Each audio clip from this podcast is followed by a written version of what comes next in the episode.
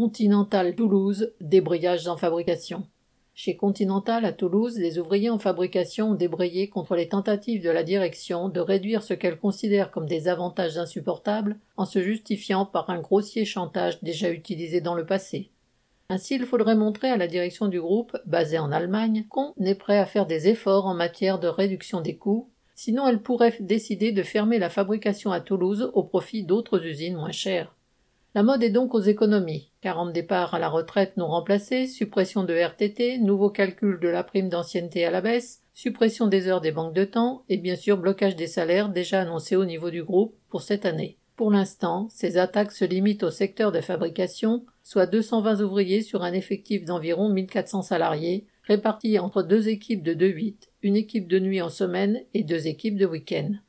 Ce qui révolte les ouvriers est que, à côté de ces économies à leurs dépens, la direction n'hésite pas à jeter l'argent par les fenêtres pour payer des entre guillemets taxis, autrement dit des camions supplémentaires à plusieurs centaines de milliers d'euros par mois, pour livrer en urgence les commandes qu'elle n'arrive pas à suivre, faute de personnel suffisant, ou encore pour refaire à prix d'or l'entrée de l'usine.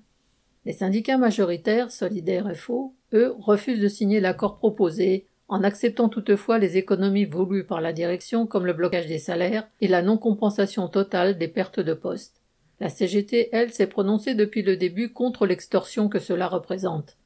Lors de deux assemblées du personnel appelées par les syndicats, les travailleurs ont approuvé leur refus de signature. Mais c'est finalement en équipe du matin que la colère a éclaté lundi 15 mars. Les ouvriers ont décidé un débrayage pour le lendemain à la jonction des deux équipes de 2-8. Une pétition a été rapidement mise au point, non signée syndicalement et se résumant à une phrase, entre guillemets, touchez pas à nos acquis, qui a recueilli plus de 120 signatures. La discussion a débouché sur la revendication d'un talon de 80 euros d'augmentation pour les salaires et au total sur les différentes équipes 130 travailleurs de fabrication ont débrayé deux heures.